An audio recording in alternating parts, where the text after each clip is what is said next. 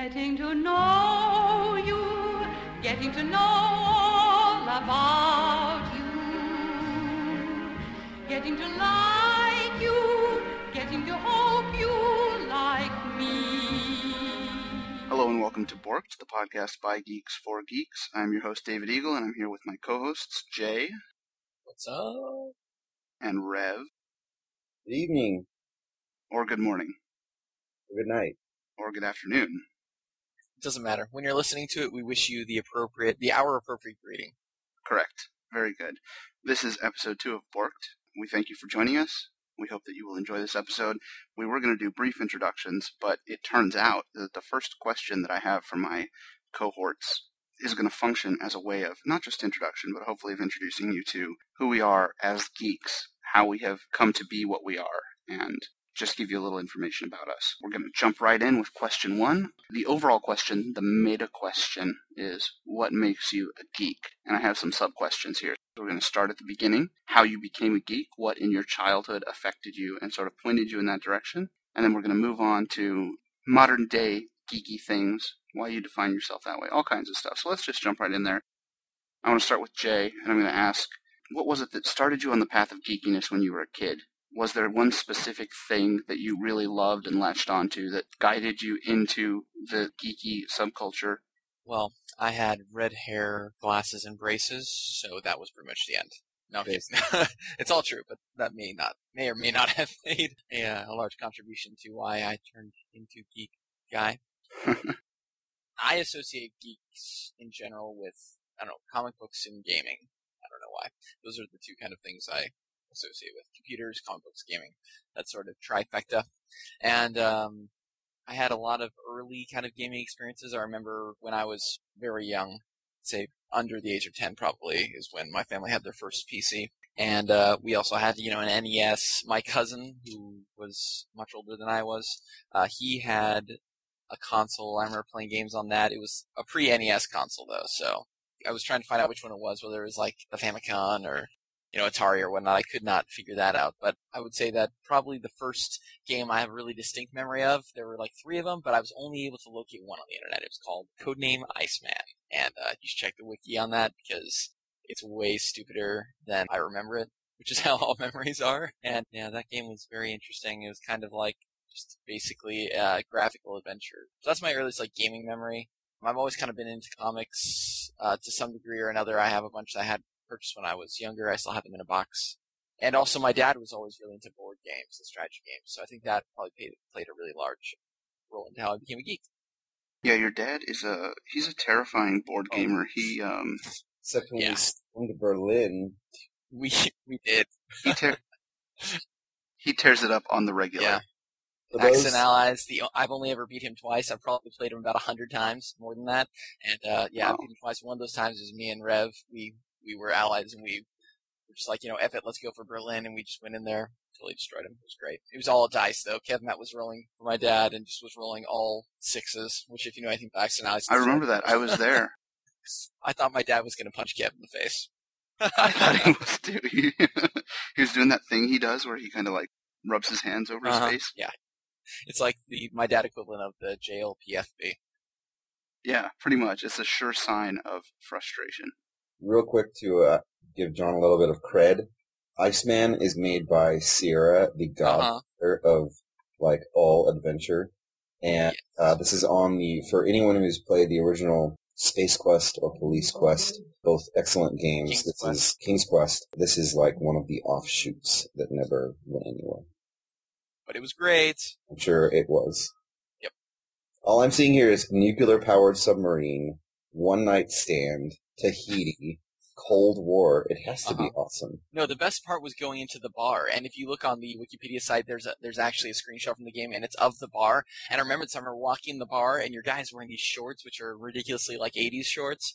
And uh, I remember you could like hit on the chick and then dance with her, right? And then you would go out of the room. I think is how it went, and I never understood it until now. And I'm like, wow, that's uh, we're obviously. I'm like nine, probably. This guy's obviously, you know, finding a woman in a bar and then going and engaging in some adult behavior, so to speak. So yeah, no, it's kind of neat. I wish I could find this online for freeware because I would play it again and probably beat it because it, it says the game is unwinnable on this Wikipedia thing, which I distinctly remember. A few months ago, a website came out that had the uh, Space Quest and Police Quest in online form, and the interesting thing was that everyone could play in the same kind of Police Quest Space Quest game. So you went into the bar, or as a Leisure Suit Larry, and you Uh-huh. had like 50 Leisure Suit Larrys standing there talking. And Are it was serious? all yeah, it was it was like a multiplayer Sierra adventure game. oh, at the bottom of this article it says reception. The submarine simulator was widely criticized as frustrating and may have been a leading reason for the game's poor sales. That is true. I never got past the first time using the submarine. Never. I remember that distinctly. I just went in the bar and danced with the chick and then walked out of the room. That was the game for me. yeah, so that's it. Speaking of Sierra, do you guys remember? Do either of you remember? What was it called? Gabriel Knight, I think is what it was Excellent game. All right, I'm glad I'm not the only one. That game was absolutely amazing. But before we get ahead of ourselves with digging into games, let's take it over to Rev. What started you down the path to geekiness? I've thought long and hard about this, and I want to say that John kind of touched on. He was like, "Oh, my red hair," and I was just sort of born into it. And I think a lot of us are born into it. I think some people kind of find their way, but a lot of us are, are just born into this like, geeky. I don't know. It's just how we are. Like you're you're kind of genetically predisposed. Yeah, exactly. But I think one of the solid memories I had was there was this Count of Monte Cristo comic book. And I must have had it since I was like six or seven. And that right there is like one of the things that have spurned me to pick up comic books and? Ew. other other books uh, just because I have that like childhood awesome remembrance, sort of like John had with the game of this uh, just great comic book. So it was when I was six or seven. Um, and so every time I go to pick up a comic book, I literally think about that original Count of Monte Cristo comic book novel. Count of Monte Cristo, it really is the kind of node in which I developed a lot of my geek likings, I think. There may be more, but that's definitely in my memory as one of the uh, significant points in my childhood. For me, I started with the Dragon Riders of Pern. I think that was probably the first really geeky thing, reading a fantasy book.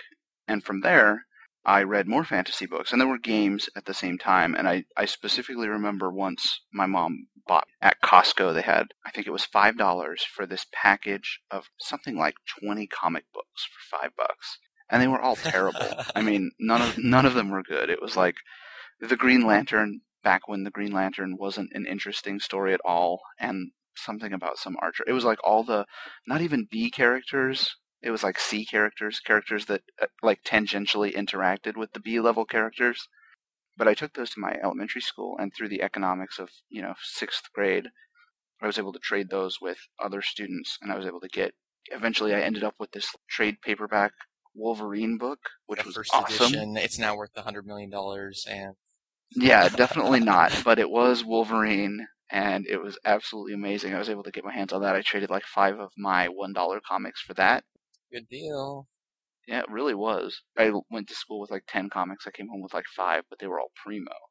So that was kind of elementary school was that, and then through junior high and high school, I just I remember riding my bike to the library just about every day and picking out a new fantasy book and like starting on it or finishing one and returning it or whatever. So for me, novels were huge. Fantasy, like sci-fi, I read Foundation, the whole trilogy by Asimov in that period, and all that stuff is what got me into playing stuff like Ultima Online, stuff like MMORPGs and RPGs. I distinctly remember one called Torin's Passage by Sierra, incidentally. Shut up. No way. Yeah, Yahweh, which was an awesome game. Stuff like Torin's Passage, Loom. Oh my lord, you just... Oh my gosh. I have to play that game again. I'm sorry, go ahead. Loom, Loom is one of the, the best games of all time. So it was really cool to go through that stuff and to be reading the books and playing the games at the same time during that time when you just feel like maybe not anything is possible necessarily, but but you're still almost young enough to believe that anything is You're possible. captivated by imagination. You could say that. I just if did. in marketing. I guess you could and and did say that. My next question was not necessarily what is your first gaming memory, but in general, what's your first geeky memory? I don't know what mine is, so I'm going to make Rev answer that one. Is it the Count of Monte Cristo, the comic, like getting into that and really enjoying it, or was there something before that? You know, I didn't really think of Count of Monte Cristo as geeky at the time. At the time, I knew it was like I'm actually looking at it now. I guess there's an illustrated classic edition of all these um, old stories that they moved into comic books. Well, it's Well- Dumas, right? Yes, Alexandre Dumas. So I didn't really feel that that was geeky, but I distinctly feel that the, it has drawn me into other geeky parts. The part that I felt that really made me feel, okay, I am a geek. I can accept all of these things that are uh, geeky was um, when I played for the first time Star Wars uh, D6 role-playing game uh, with my buddy uh, just when I was maybe 11 or 10. That really kind of, when I went home after playing that, I'm like, okay, I guess I won't be playing football in high school.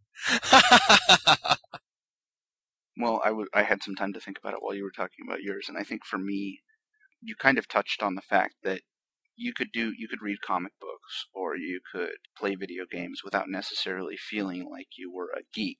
I did play video games for quite a while, and I thought, you know, kind of I guess frat boys prove that. Frat boys loves them some Halo. Hey, No offense to any frat boys that might be I listening, love but Halo. I think it's in, in general, frat boys loves them some Halo, but that that doesn't make them geeks. For me, the first experience that I had that made me not only feel like I was a geek, but also feel like that was something that should be aspired to was talking to a friend of mine on MIRC, and I was in a chat channel, and I don't even remember the guy's name. I don't remember his handle because you had a handle. You had to have a handle.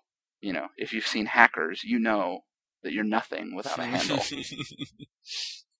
I don't remember his handle or any of that stuff. All I remember is we were having this conversation about hacking and like what hacking was and what it meant to to gain unauthorized access to, into a system. And I was asking him the basic question: How does a Mm. hacker break into your system? How is it possible? How is it done? So I was asking him this because I was enamored with this concept of hacking, and uh, his response was, "Well, you know, all the hackers use the Linux operating system, and there are these scripts that can be run on Linux and all this." So I went to cheapbytes.com and I bought for 99 cents plus shipping. I bought a Linux CD. It was uh, Red Hat. The release was called Manhattan. I think it was Red Hat 6. I don't know. And when it got there, I installed it on my computer, and then I turned it into a router and installed IP chains, which is a firewall on it. All this cool stuff. But anyway, I made by hand a crossover cable by cutting into an Ethernet cable and splicing the wow. splicing the cable. Yeah. So that was my first.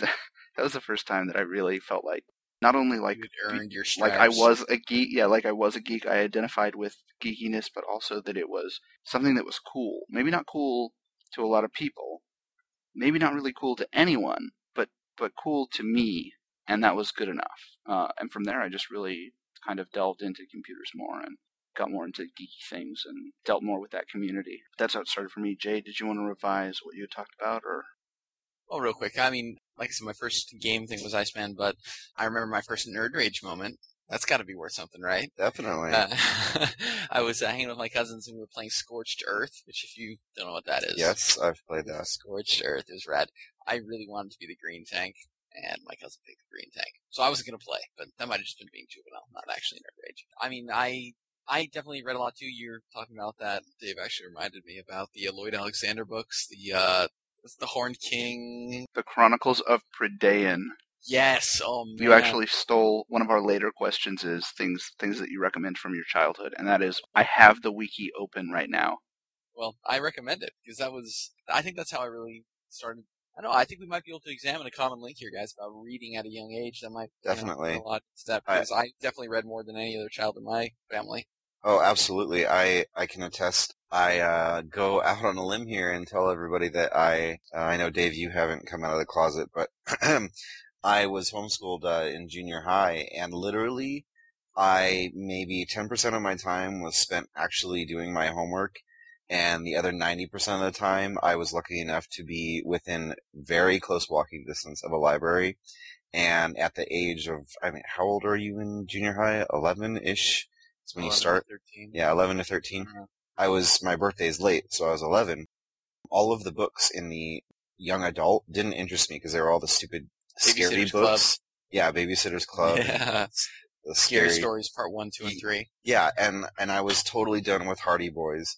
So, I started- Oh. so, so I got my parents to sign a waiver to allow me in the adults uh, book section, and I ate that up. Oh my gosh, I have not read more in my life than when I read the books out of the adult book section. I'm talking an 11 or 12 year old reading the Iliad and the Odyssey all the way to the Dark Tower when there were only like what three, Mm. two or three books out Oh, Dark and and like Star Wars offshoot fiction, um, just basically any book that uh, had a cool looking cover Yeah. to an 11 or 12 year old I read, which was all sci-fi. That's why I Yeah. started Dune. I read the f- first six books of Dune at the age of 12. That's incredible. Yeah, If there's a dragon or like a giant sandworm on the front of that thing, it's got to be You're red. there. That's it. Yeah. That's what it No, is. That's true. I agree. No, but I, I remember. I remember there was a point when I was probably 14 years old. I was at my local library, which I had frequented. I was locked my bike up in the front, and I would just run straight back to the either like fantasy or I. I tried to vary things a little bit, but I was definitely drawn to fantasy and sci-fi and that. So I'd run back there, and I remember there was a point where I was going through the spines of all the books, and I was looking at them, and I was like, Reddit, Reddit, Reddit, Reddit, Reddit, Reddit, Reddit. Is there nothing here? And I'm looking at this section, and I'm thinking, there's got to be something new and I, I i started going to the covers that didn't look as cool instead of the awesome dwarf with the big sword or whatever it was like kind of the the wimpy looking elf with like a hawk on his shoulder or whatever i can probably find what book that is and if i can i'll put it in the show notes actually because i distinctly remember the story and the story was okay and it wasn't you know it wasn't the kind of war thing that i really enjoyed but it was okay but man, I remember going through that and going to different authors and, and like once you get a once you get a selection where you've tried like Asimov and you've tried Tolkien and I remember reading The Lord of the Rings out loud to my parents when I was eleven or twelve, like the whole thing. Um, Wow. Once you've done that, you pull out an author and I don't know, like if you look at it, you, you kind of start with like a distrust, like, oh, this isn't going to be as good as the stuff that I read already. Like, yeah, seriously. you get almost a kind of like snobbishness. So anyway, that that was how I started there, and I, I agree that there is certainly that commonality. There's that link um, in reading, and we're gonna. I think one of my questions is going to address that a little bit. So let's get down to Business. What geeky thing from your childhood can you recommend to adults? And for me, the answer is The Chronicles of Prydain by Lloyd Alexander. One of the best. Uh, there are five of them. One of the best sets of books. It's technically young adult fiction. It came out in the '60s, and it's epic. I mean, it needs to be It's read good. and appreciated by everyone. I think I have my dad's copy that I stole from him in our library right now. Yeah, I actually have the first book in the series in the trunk of my car. I don't know why. It's just there. Why wouldn't you? Like, what if you I get just, it's a good stranded point. somewhere? You yeah. know? I mean, you have your car jack, your extra tire, your blanket. Right. And- I, I'm all set up for the zombie apocalypse. There you go. It's Zombies it. ahead. Damn it. Lock yourself in your trunk and you're good to go. Yeah, no, Chronicles Prydain. Mm. But if I had to recommend one thing for my, my childhood, I would probably say, I don't know, I, I, I go to Rep, I'll All right, I got it right here. This will be in the in the in the show notes that we'll blog about. scummvm.org. And then on the right hand side you click compatibility. Choose any of the games in that list and um, you will have an absolute great time. I don't care if you spend the first five minutes and you're like, oh, this sucks. Spend 15, spend 20 minutes. Imagine this is the only game that you have and you're an 11 year old and you will eventually, you'll realize that these are fine wines. Like literally, uh, most of these, most of the greats are all by LucasArts. It's just, it's an excellent collection of games that um, this emulator supports, and a lot of them you can get for really, really cheap, and some of them are actually free. I'm, I'm going to go ahead and recommend the movie The Dark Crystal. Oh, nice. Uh, yeah, seminal to my nerdiness for sure was The Dark Crystal and the Skeksis, yeah, which, of course, Blizzard has implemented in WoW in the Burning Crusade with the Skettis, but that's yes, a subject for another day. absolutely. Absolutely. Yeah, I would say watch that. It was uh, Jim Henson uh, puppets work, but it was definitely not for children, so to speak. It's still worth watching today. So that's what I would commend to adults. That is still worthwhile from my nerd childhood. Yeah, I want to say just in regards to that movie, from the standpoint of production value, if you look at movies, you know, there are some movies that really just don't hold up over time. And that is one of the movies that I think holds up so, so well. I Yeah, mean, it good. just, it looks brand new. If you go back and look at, as I have done recently, if you go back and look at Neverending Story, Yes. that did not hold up at all. Oh, If you go back and- If you go back and look at Dark Crystal, Story. Sing it. exactly. Na. But I did have the biggest crush on the princess. Oh, from who movie. didn't? Yeah. She Who- was hot. Yes. With the Orin. All about it. Let's move on to the next sub question. I hope we'll talk about this one a little bit. I'm going to answer it first, and then I'll kick it over to you guys. And I want all of our listeners to think about it too. We've talked about our roots and how we came into the geek subculture. As an adult, what is it about the geek culture that you identify with the most strongly? What is it that you can point back to and say, I'm a geek and I'm a geek because of this? This is the thing. And for me, the answer to that is something that if you read Penny Arcade, which is a which is a hilarious comic, not for children, but very funny. If you read Penny Arcade, um, the writer of that comic goes by the handle Tycho Brahe, and he says that he considers himself a lifelong learner. And I totally identify with that. And that for me is what is a common thread throughout the geek culture. Everybody who's in this subculture that we're in will point to the importance of continuing to learn things, the importance of just kind of improving yourself through reading and through all that stuff throughout your lifespan, not just, oh, I'm going to go to college for four years, I'm going to learn what I need to learn, and then I'm going to get a job. You know, the, the geeks that I know are the kind of geeks who read books all the time and are constantly looking at ways to learn new things and expand their horizons and all that. And that is something that's really important to me personally. And that is, I think, the major reason that I love being a geek because there are so many people around me who I'm confident are in the same boat. They value the same thing that I do in that sense. So, what about you guys? I think that uh, I was actually semi listening to Adam Carolla's podcast, and he had Seth uh, MacFarlane on there, creator of Family Guy and, and whatnot. And they were talking about how Seth is just such a genius and about his roots and all this interesting stuff. It's a great podcast. We'll, we'll link to it. What he was trying, what they were getting at is that his mind never stops thinking. It never stops imagining. And I, I feel that I'm, I'm not as smart and as a genius as Seth MacFarlane, but my mind needs this output and input of just ideas and thoughts. And, and when you talk about fantasy, fantasy is fantasy and science fiction and the games we play and the images that we look back, look at in comic books and, and movies, they build something to think about. And that's mm-hmm. what we like doing. We like looking at something, whether it be a system or a, an awesome painting or whatever. We like to bring that in as input. And then we also like to be part of the output. And I think that's how I identify is if anything that I can bring in and bring out that makes my mind work is what I identify as geek culture. No, I agree with that. I think that kind of ties into also my answer too, which is that for, I mean, for today, geeks can identify with a lot of things, but basically it just means uh, to me that it's a subset of the entertainment culture that is separate and distinct from other forms of entertainment culture, but it has to do more with what is possible beyond what is uh, currently out there. You know what I mean?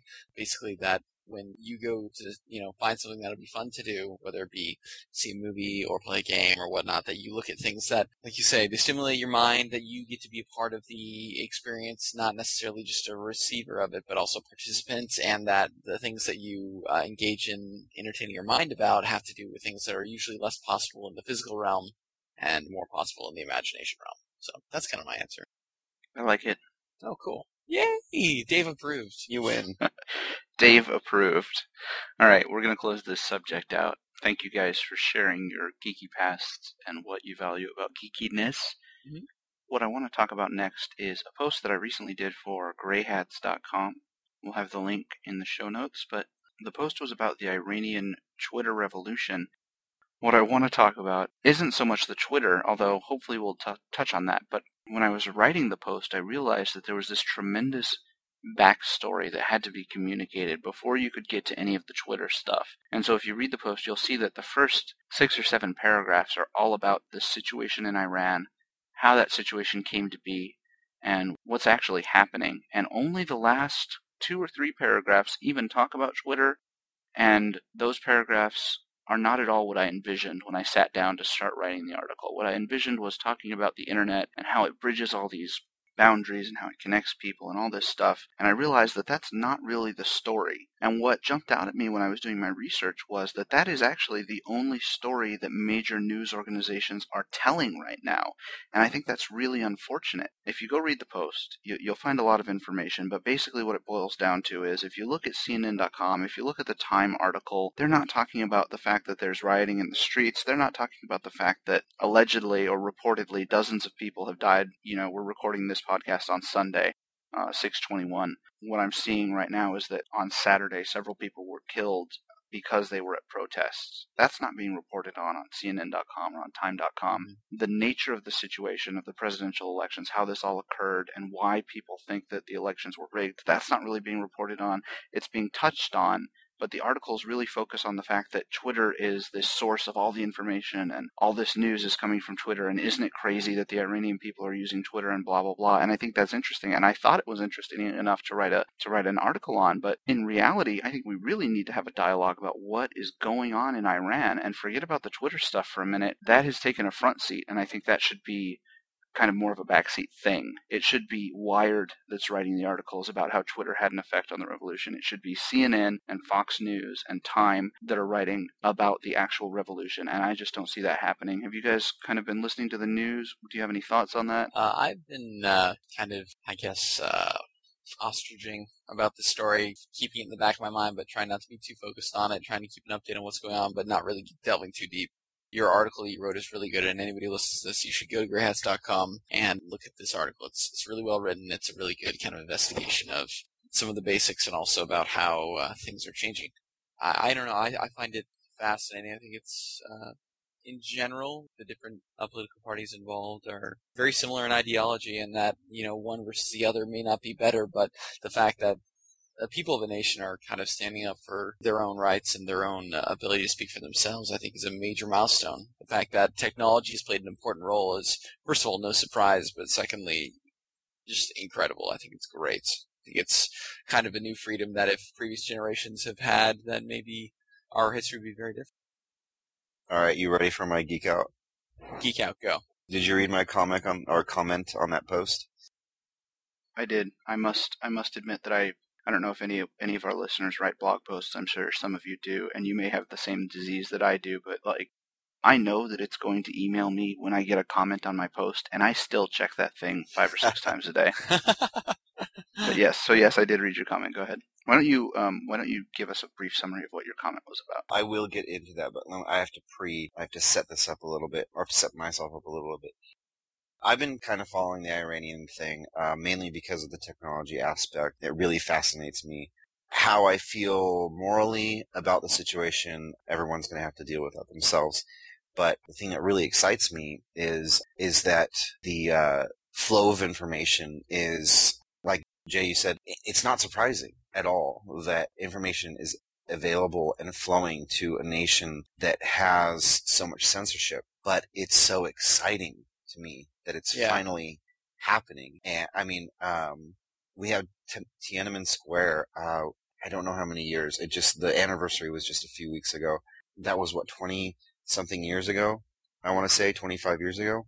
Back then, when that kind of stuff was happening, we're lucky to get that photograph. Exactly, we're lucky to get that photo. We're lucky to know what happened that day.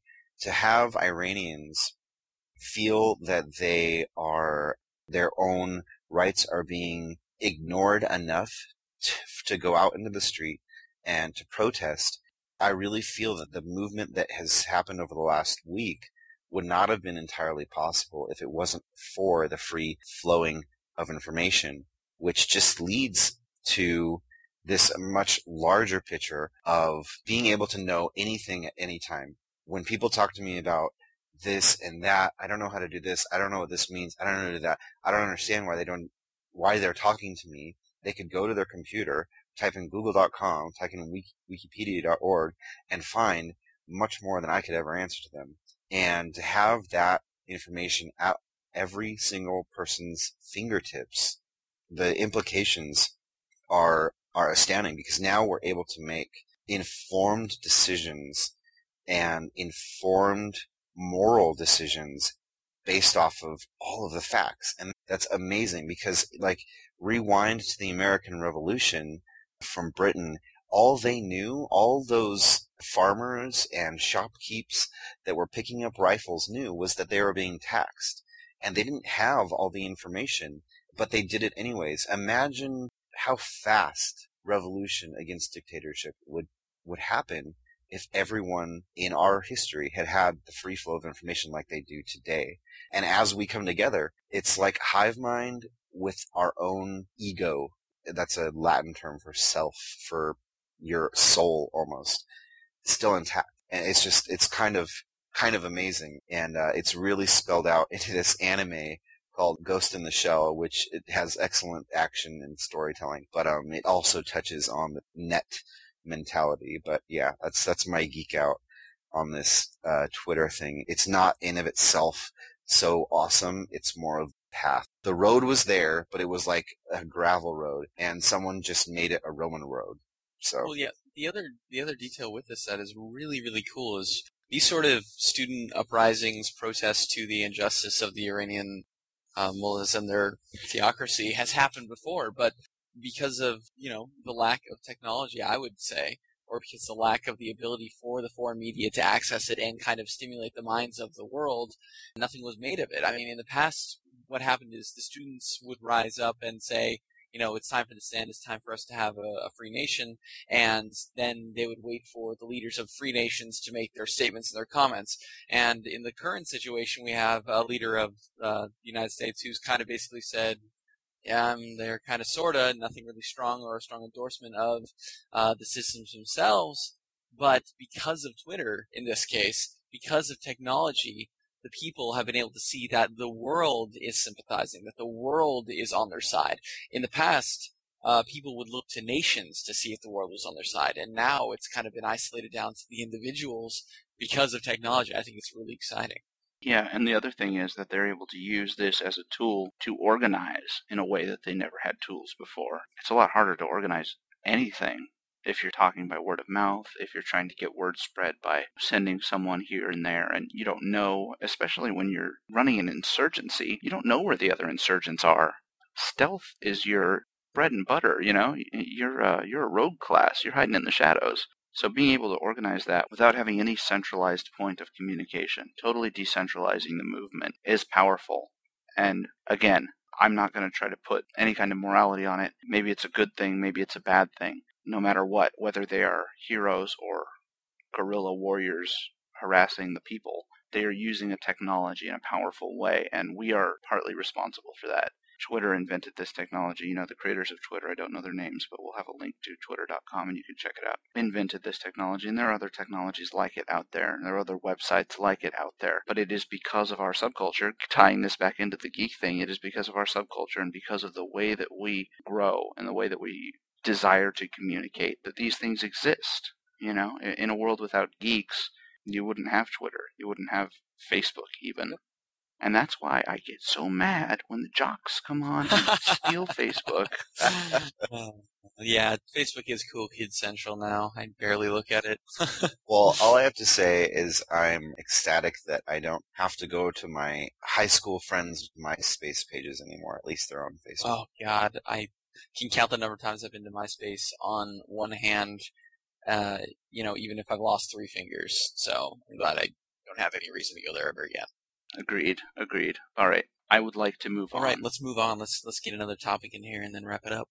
Okay, so we're going to talk a little bit about movies, and what we're going to talk about stems from an experience that I had just last night. I was watching Benjamin Button while we were running Naxxramas. And for those of you that aren't familiar with Benjamin Button, it is the story of a man who is born old and ages in reverse. I'm falling asleep already. And I knew it was a drama, and it has Brad. Is it Brad Pitt? Yeah. It is Brad Pitt. Is it Brad One Pitt? of those It is. generic, handsome Hollywood guys. I knew it was a drama, so I knew going into it that I was in for probably some boredom. But it had the sci-fi element to it, where he was aging backwards, and I was like, okay, maybe they'll do something interesting with that. Maybe there will be some redeeming factor here. I ended up watching it. I want to throw out a spoiler warning here because I am going to talk a little bit about how the movie ends. So fast forward a couple minutes if you don't want to hear that. What? That he gets younger? Spoiler. He does get younger. And one of the things in this movie is he's he's getting younger and he's with a woman who's aging normally and they're in love. And they've been in love since they were little kids. And she wants to have a baby. They end up having this kid and he ends up leaving because he doesn't want the kid to grow up with a father who's getting younger. So it's this absolutely heart wrenching scene. And then after that, it's just all downhill. There's heart wrenching scene after heart wrenching scene after heart wrenching scene until the end where he dies and then she dies and that's it. And I decided screw dramas. I don't need that in my life. There's absolutely no reason for me to watch a movie where a guy, a father, has to leave his child and go off and live a life without her and then comes back and regrets it and then gets dementia and then dies as a baby. I'm gonna partially agree with you. I, I think you should fully agree with me. That is horrible. And not only that, but they had this interesting idea about a guy aging backwards, and they did absolutely nothing with it. They just told a stupid, depressing story. That was the only the only differentiating factor was that when he died of old age, he was a baby. Nobody cares. Oh, and they used it as a plot device for how he could ruin his relationship with his girlfriend and daughter. Well, can I sidestep you and um, give a little bit of a, a film geek's take? Because I have a feeling that we're going to get a little bit of backlash. I have this friend who is like Film Geek Central, and I've actually uh, I've learned a lot. And of what I've learned, half of it is how to deal with Film Geek Central people, and the other half of it is actually good movie kind of. Oh, oh yeah, that okay, stuff that I didn't understand before. And I think one of one of the things that I've learned from films is that a lot of the filmmakers want to make you feel. Now, the drama that the Benjamin Button drama, I agree. That's just like that's like overkill feel. It's like instead of just, you know, shooting the guy in the head, he took out like an MG42 and just destroyed your body with dramatic feelings of disparity and no hope. With no payoff. Yeah, with no payoff at the end. It was like, okay, he died. You're done. Um, one of the films that I feel that kind of wrenches your heart out, but in like a good way. And maybe Philip Seymour Hoffman is the only one that's able to do this for me. I, I'm totally going to butcher this title. Synecdoche, New York, I believe. It's a film about a theater artist played by Philip Seymour, and he gets a genius grant to do his theater, but he goes through all this stuff and he's kind of crazy. The film, it really tears at you, but it doesn't in a way that is like, after finishing the movie, I felt like I had just walked out of the Getty Center. If Hmm. I, I don't know how else to explain that. And so I feel that there are a lot of movies like Benjamin Button that are like, okay, we need to make a hundred million dollars. Let's get Brad Pitt, some hot chick, and make a movie that makes people cry and maybe laugh a little and make a hundred million Nope. dollars. There's no laughing. no laughing at Maybe no Button. laughs. Laugh my ass off. well, if you want to win the Academy Award, you can't have any That's true. laughter. That's the rule. What I was kind of saying to you guys earlier was I enjoy sci-fi movies and I enjoy fantasy movies because they, they have a lot of archetypes. They have a hero that you can get behind and root for. They will put that hero in dangerous situations so that you become emotionally invested in the hero and ultimately if it's what we consider a good movie, the hero is going to triumph. And when the hero does triumph, you feel like you have won and you feel like good in general has prevailed. You know, you, you don't walk out of Benjamin Button feeling like you could be a, a super agent or whatever like you do when you walk out of Mission Impossible 3. You don't have that stride like, oh yeah, man, the good spies always win and there's some action and there's this cool stuff and, and the bad guys are going to lose no matter what. You just feel depressed. Like, yeah, that's true. We are going to die eventually. Everybody's going to get dementia and scream at their friends and forget that they had breakfast and be pissed off. Like, why would I put myself through that? So I've decided from now on, for me, action adventure, sci-fi, comedy, romantic comedy, all that's fine. Drama, How does the wife feel no. about that? I think that's the kicker. I don't really care. She's gonna listen to this, and I'm gonna be in a lot of trouble. But I mean, she can watch whatever she wants as long as I can not pay attention to it. Open the laptop, Exactly, no, I, which I, I think get you do anyway. which I do. you're becoming my parents. I am becoming your parents. Yeah, my mom. You know, dude, you have no idea. My mom won't watch any movie that's like you know dramatic and difficult to watch because she doesn't go watch movies for that purpose. That is- you know that kind of That's hilarious. That's exactly what my dad says. He says, if I want to be depressed, I'll watch the news. That's actually kind of a good point. No, I see. I get what you're saying though too, because I don't want to watch like the movies I won't watch besides really bad summer action flicks like Transformers. Right. Uh, the movies I won't watch, yeah, uh, are the movies that are like inspirational. Like I can't stand that crap. Like I will not watch, for example, uh, Ray, the film about Ray Charles. I refuse to watch that because it's just going to be wonderful and uh, uplifting and inspirational about oh i just don't care. Like i do not care. And so there are lots of movies like that that i won't watch. Like some lady today was trying to talk me into watching up and i'm like i heard you cry when you watch that movie because it makes you feel good about life but also sad. And i'm like i just have no desire to watch a movie like that like uh, I'll watch the dramas, you know, the ones that are, ooh, that was interesting, and I might not enjoy it as much as I used to. I'm finding, I'm finding that that is true for me, Dave, as well That's good. uh, is that those kind of like I'm trying to think of a good example of a film that was you know emotionally devastating, but I enjoyed because it was special. Like Traffic, right? That movie was emotionally devastating, like a nuclear weapon in your heart, basically. Um, and I, I, at the end of watching it, I liked it because it was it really achieved the I want to make you feel objective. But I, I will never watch that movie again. you know, I'll be damned if I watch that movie again. but you know, there, there's there's a flip side to that, and I'm going to cite the movie Crash. Mm, That's watch exactly it's what I was thinking.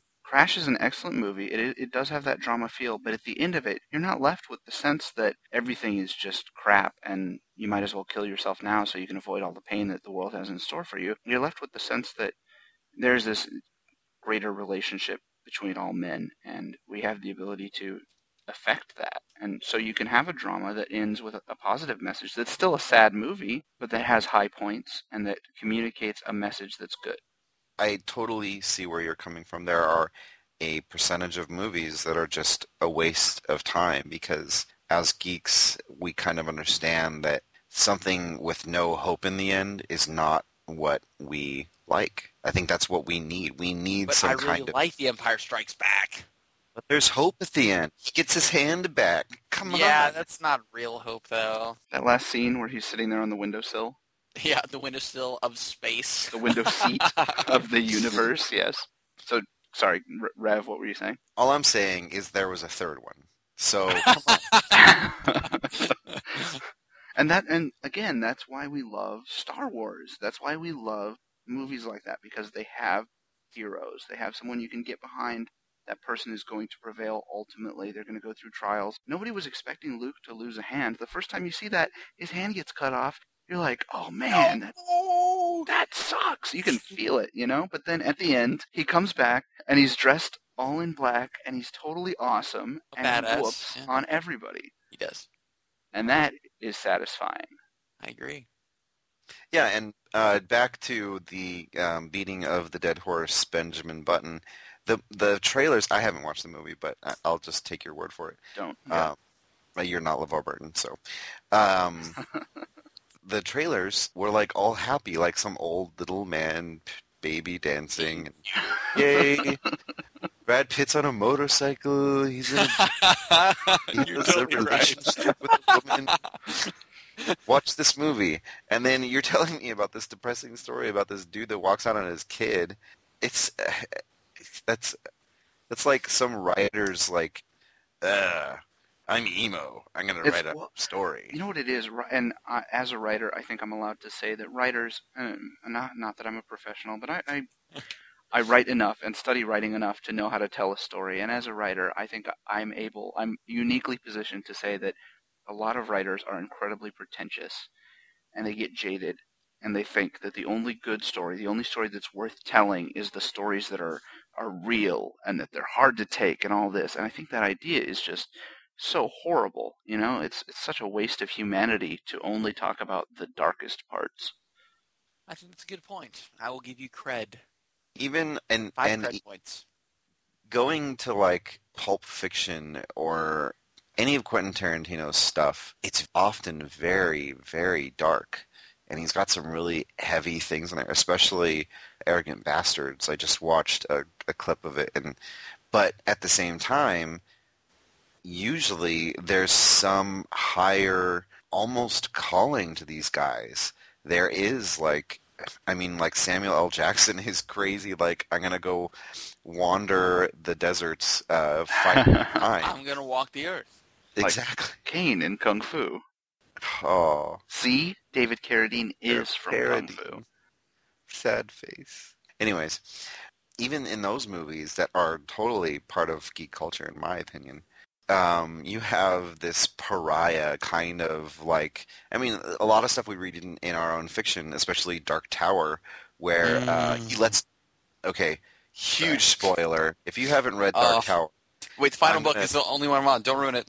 no, no, no. This is the first book. This Oh, is, that's fine. I'm gonna totally drop this on you. Read the Dark Tower. Just if you haven't stopped the podcast, go read Dark Tower. It's only like what 150 300 pages. Mm-hmm. and then come back and finish and finish. podcast. All right. When he lets Jake fall in the first book, you're Oh, thinking, man. what?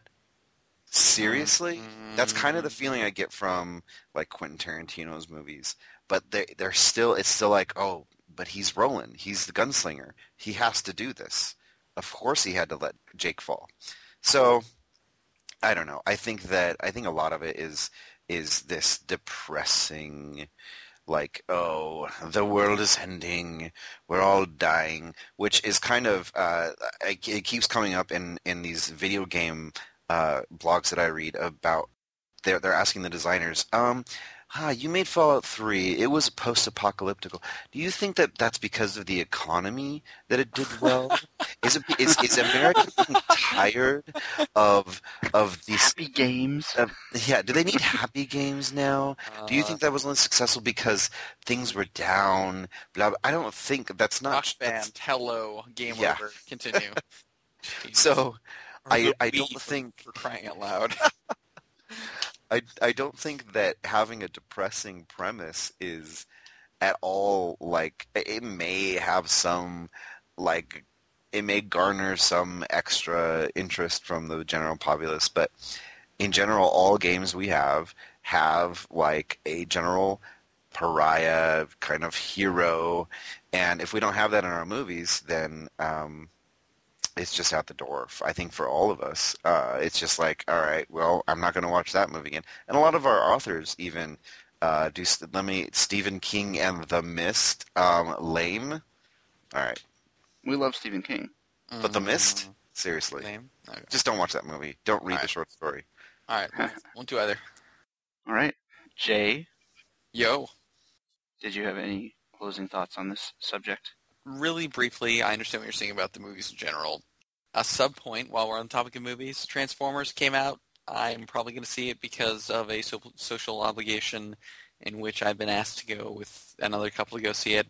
Uh, I previously stated the only situation in which I would watch that movie is with my earbuds in, listening to music really loud, so I didn't have to pay attention to any kind of story or dialogue, which I'm sure there will be neither of anyways. Um, I just want to watch robots fight. Is there anything wrong with that? Do you have to have people talking? Can't we all just agree that huge robots knocking crap down and fighting is enough of a film? Let's just turn off But-. It's done well in like Iron Man. Ugh. no, but it, it's not in Transformers. That's my point. Right. I all I'm saying is Transformers is not geeky. It's like Xbox retro. football. Yeah, there's this huge movement. I, I think there's this huge movement right now to resurrect the cartoons of the 80s. I mean, we see that in G.I. Joe. We see that in Transformers. Oh. GI Joe looks like it's going to be the worst thing ever. Yes. We, we certainly saw that in, well, I mean, the Mortal Kombat movie, that was more of a video game. League of Extraordinary Gentlemen, horrible. Oh, The Now, The be comic book, careful. Comic books Excellent. are amazing. Absolutely amazing, yes. But the, The movie? movie, not oh no, Mr. Kool-Aid Man. Oh no. Oh no. well, okay, so I, I think my point was, you know, th- this reaching back to try to find that spark of sentimentality in people to sell them a mediocre film uh, is Mediocre is really be generous. disappointing, and it's indicative of Hollywood in general, which is that they're And you just said dick. They're out of ideas. I've always said that movies try to sell to the lowest common denominator, which means inherently that they're going to sacrifice quality and they're going to they're going to try to pack in as much whatever whatever it is that people that don't like quality like as much of that as possible. Hmm. Um, and and I think too they assume that people are a little bit stupid and can't can't get it. I risk sounding like a pretentious jerk, but I think there's a, a lot. I think that it's true. I mean, the lowest common denominator on television are these dramas of reality that isn't really reality. and that is the defining factor of a lot of our highest rated television shows. And that's why the movies work so well. All right. Well, it's depressing. I think we can all agree that it's depressing. Um, we want to see some more geeky Let's movies. end on a depressing note. Yes, let's end on a depressing note, and then we will be in keeping. Maybe we'll get syndicated by some big Hollywood movie studio. Whee! I hope not. I'm going to ask a closing question. My closing question is, what is your favorite geeky movie of the last decade? Oh. That's not even a question, though. Of the last decade. Lord of the Rings. Not even in contention. All right. Rev? I'm trying to find a counterpoint. No, there is none, my friend. You just need to accept the fact that Lord of the Rings is the penultimate geek creation, and its embodiment in film was nothing the but this 2000s? incredible success. The story perfect in its wholeness, the movie perfect in its execution. So do you take them all as one film then? One I think you have to, but even if I had have to take one of them, then I would still take one of them. You know, I'm going to go out a limb and say that um, in the top five, the uh, first Matrix is certainly worthy. Yeah, that's what I was thinking about. I don't think it beats out Lord of the Rings, but I would say that The Matrix was an, an excellent example of a geeky movie that didn't worry about the audiences being able to keep up. You know, it's not it's not as if they had an overly complicated storyline, but they made no bones about the storyline and they just went with it, and I think that was good. I think it was well executed. It's too bad they never made a sequel to it, you know? Yeah. Oh well. Mm. What can Oh, you and uh, and Doom too, right? Doom. Oh God, I love Doom. I think I just movie of all Threw time. up in my mouth a little bit. Did you? A little it tastes like it. Good. Okay. We are gonna finish this episode of Borked. Thank you. Thanks for tuning in. Thank you for joining us. You can Don't ever say that. you can find us on the web at greyhats.com. That's G R E Y hats.com. Scroll down to the Borked podcast show notes. You'll see those in there. On the right hand side, you can click on the podcasting category to see all the uh, posts under podcasting. You can find David Eagle on Twitter at www.twitter.com forward slash cdeagle. You can find Jay on Twitter at twitter.com forward slash Tesson. That's T E S S O N. And you can find Rev on Twitter at twitter.com forward slash revoked. Feel free to email us at we at borkedproductions.com. And that's we as in W E, not as in the Nintendo Entertainment System. Correct. As just imagine the Women's Entertainment Network. Oh God. Anyway, it's been a blast Oh, recording. A original film. it's been a blast recording episode two. I hope you guys enjoyed listening to it as much as we have enjoyed making it. This is us signing off. Until next week, stay nerdy. Jabroni. Why do you sound like your dog died? Am I sad? You are. You're like, um, emo. Hello and welcome to Actually- Borked. Oh, Wait, stop. Oh, God. Oh. I was going so well, too. Phone. You're going well. Are you ready now? For reals? I'm ready. All right. Thriller.